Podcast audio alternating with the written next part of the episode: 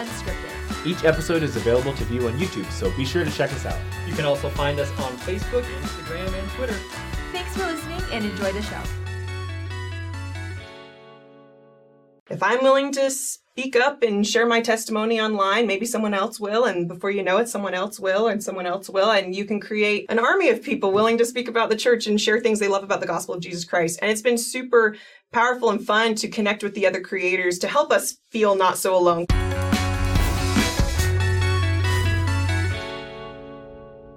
Hey guys, welcome back to Saints Unscripted. I'm here with David, and we are here with our friend Jasmin Rappleye. Um, we are super stoked to have her on the show with us. Um, I personally am a big fan. She does some really cool stuff with Book of Mormon Central, kind of like what we're doing, but super, super awesome and talking about temples. Anyway, we'll we'll we'll go into it. But she is a content creator and great person. So before uh, we get started, just give us like a quick who are you? What do you do?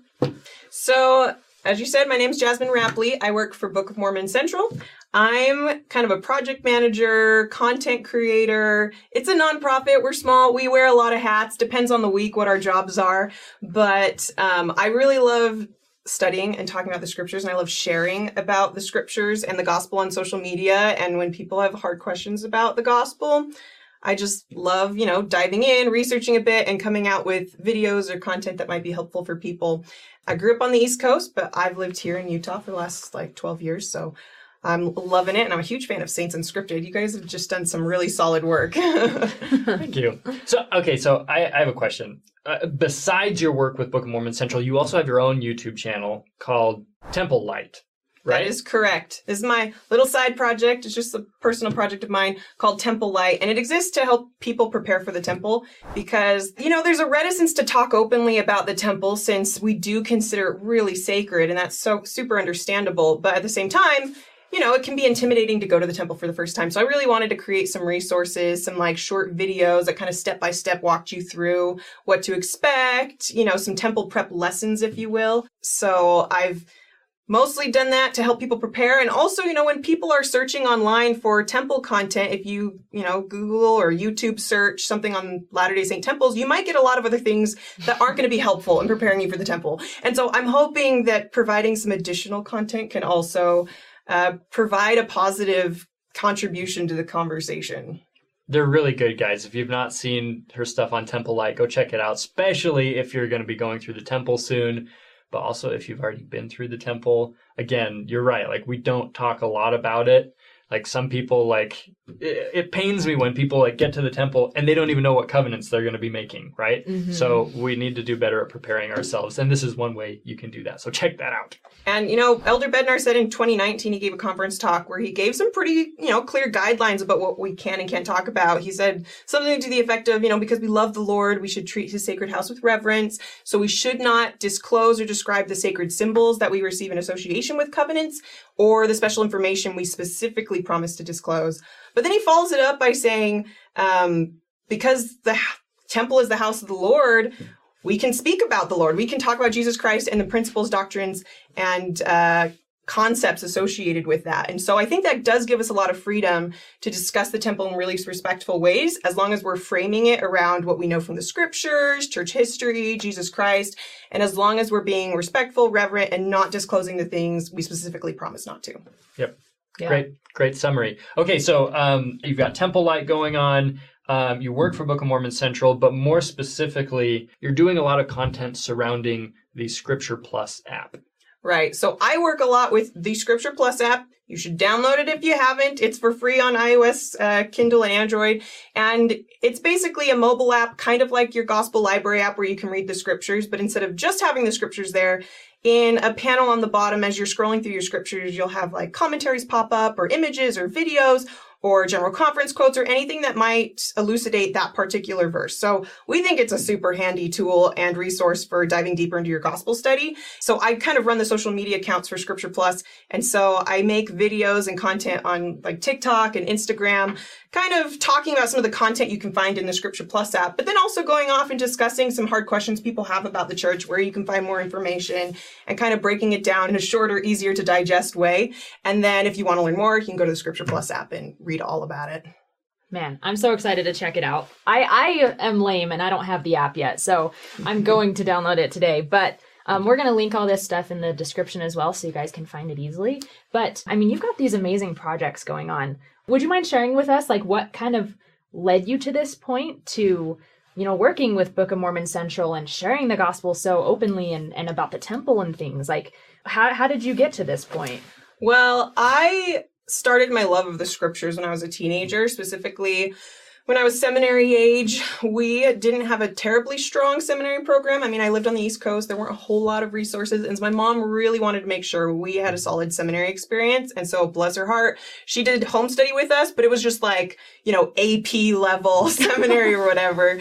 But the biggest thing she did is she made sure that every time we read the scriptures, we would ask questions and then write them down. And then on Sunday, we get together and we go through all your questions. And that really just like, inspired just like a love of the scriptures, wanting to learn more. And it gave me a framework of how to approach questions. And eventually, you know, I learned how to answer questions on my own, but it was so nice to have someone who would listen to me and like walk through and talk through some questions I had about the scriptures. And so that's when I started loving the scriptures. And then I went to Brigham Young University and I studied ancient Near Eastern studies, which is kind of like biblical studies. I did like the Greek New Testament, but I also studied Hebrew while I was there and I loved it.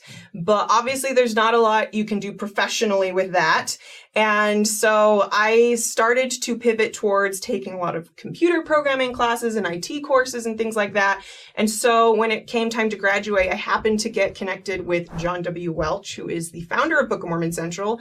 And he's a biblical scholar, a Book of Mormon scholar. He's kind of like a veteran in the Latter day hmm. Saint. Discovered scholar. chiasmus and the Book of Mormon, things like that. He discovered chiasmus in the Book of Mormon. And so I got connected with him and he basically said, We're looking for a web developer who has a background in biblical studies. So that ended up Wow. being a match made in heaven. Uh, Yeah.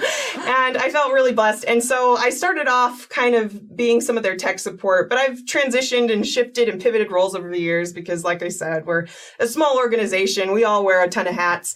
And so now I mostly do a lot of content creation, doing videos on some of these tough topics in the church or uh, helping to design our Scripture Plus app and things like that. So it's been a journey, but it's it's been a lot of fun. So, talking more about your social media presence, that's been more of a recent thing in the last one or two years. Yeah. How's that been going for you?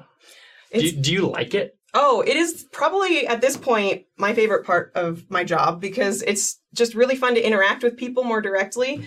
And once the Scripture Plus app launched in like 2019, we started some social media accounts for it, but I really got more engaged in it in the last year or so when we decided it was time to get on TikTok.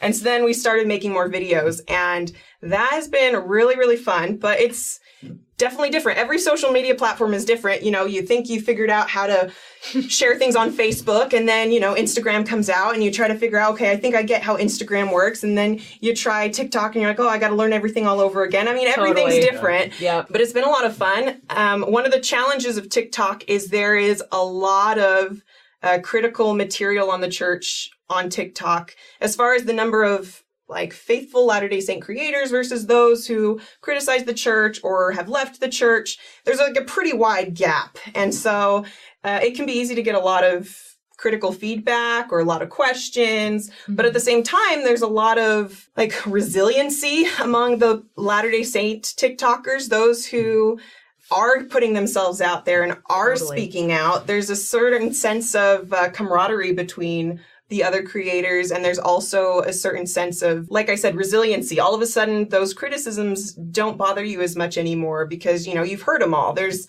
you know there's no surprises anymore you've you've heard everything you've seen them in the comments and so you start to develop a little bit of tough skin and you also develop stronger faith in some ways. It leads you to look into those questions more. Leads you to study more. And before you know it, it leads you to a more robust faith. So personally, it's been a great growing opportunity. And I've seen that happen with a lot of other Latter day Saint TikTok creators too. It's been really fun to connect with them and get to know them and kind of be this small group trying to make a little bit of a difference and to watch it grow has been really fun too.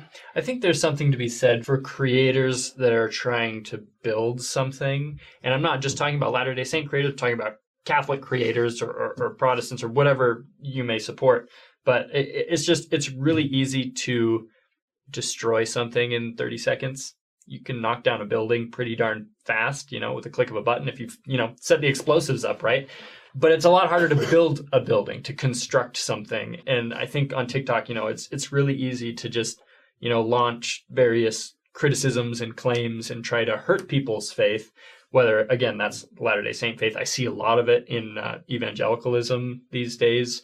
Hashtag deconstruction. Yeah, Mhm. All evangelical. evangelical things like that um, and and that's i i don't want to discount the experiences of those that are struggling with their faith but but it's i think harder to build something than it is to knock it down and so i have a lot of respect for people like you and these other latter day saint creators and those of other religions as well that are trying to build faith uh, i think that's a a valuable thing and a challenging thing and it and it says something about i think your your character to to be able to do that and and deal with a lot of the criticisms that come along with it. Well, thanks. I do agree. I think, like you said, it's easier to tear something down than build it up. And in the comments or in responses, you'll get very similar responses over and over. You may get like the same five to 10 comments that just come over and over, and sometimes by the same people. And so it can feel like an onslaught. It can feel like a flood. and It can feel overwhelming sometimes. It's like, well, what about this? Well, what about this? Well, what about this about the church? Um, but if you just kind of take a step back and, you know, give yourself some space, give yourself some patience, uh, think about it a little, let it sit, let it simmer, and then maybe do some study and reading, you can find out that you can build something. Just because people are trying to tear it down doesn't mean that there's not a solid foundation there to build on. Hmm. Well, and I think that's really valuable, especially when social media can kind of make you feel like you're alone in something. There's kind of that illusion that everyone else is thinking this thing, even though it's it might not be the case because social media just does that. And so the way you carry yourself on TikTok and you're you're confident and you talk about our faith in such a just like a confident way and, and informative and just really just helping people learn about it. Um, other people notice that. And as I've kind of been on TikTok through the last couple of years, I know when it first started, there was really hardly anything, uh, hardly any like members of the church on there talking about our faith, at least confidently. And, and I'm seeing more and more of that. And so I think that you have really helped that. You know, people are seeing like, oh, hey, she's talking about our faith like super confidently. Like I can do that too. And I've seen more and more. So that has been really cool. I think there is something to be said about just the social contagion aspect of, you know, if if I'm willing to speak up and share my testimony online, maybe someone else will, and before you know it, someone else will, and someone else will, and you can create an army of people willing to speak about the church and share things they love about the gospel of Jesus Christ. And it's been super powerful and fun to connect with the other creators to help us feel not so alone because we know there's only a few of us and so to do like live collaborations i did one with you david a few months ago and to you know just message them saying hey i really loved that video you did. I thought it tackled this topic really well or to just you know comment back and forth hype each other up. It can go a long way in building a community where people are not just okay being a member of the church, but proud to be a member of the church and love being a member of this church and love the gospel of Jesus Christ. That's a really good point. I think that it, it can be really easy to feel ashamed that you're a member of the church, which is so weird because, you know, we believe it and we love it. Uh, but when there are so many voices or a few voices that are repeatedly, you know, being vocal, telling you, you know, to be ashamed, essentially, uh, that can be a hard uh, paradigm to, to overcome. But uh, being together in it, you know, goes goes a long way, and and not feeling isolated uh, is important. So, I guess one question I might have is a lot of our viewers they watch YouTube, they're on these other social media accounts, and they're seeing a lot of things that are critical of our faith because it's hard to differentiate between the two for algorithms i think you know Mhm. like i'm i'm consuming a lot Yeah. of positive content about our faith but it always brings in a lot of negative stuff as well what advice would you have for our viewers that kind of feel maybe a little bit overwhelmed or unsure of how to react to a lot of this information Well, even though I'm on these platforms like TikTok and Instagram and love it, I would say it's helpful to take breaks every once in a while. Sometimes just being very online can create a toxic environment where you're not thinking straight or you're not allowing yourself the space you need to process information. So take social media fast. I think that's super helpful.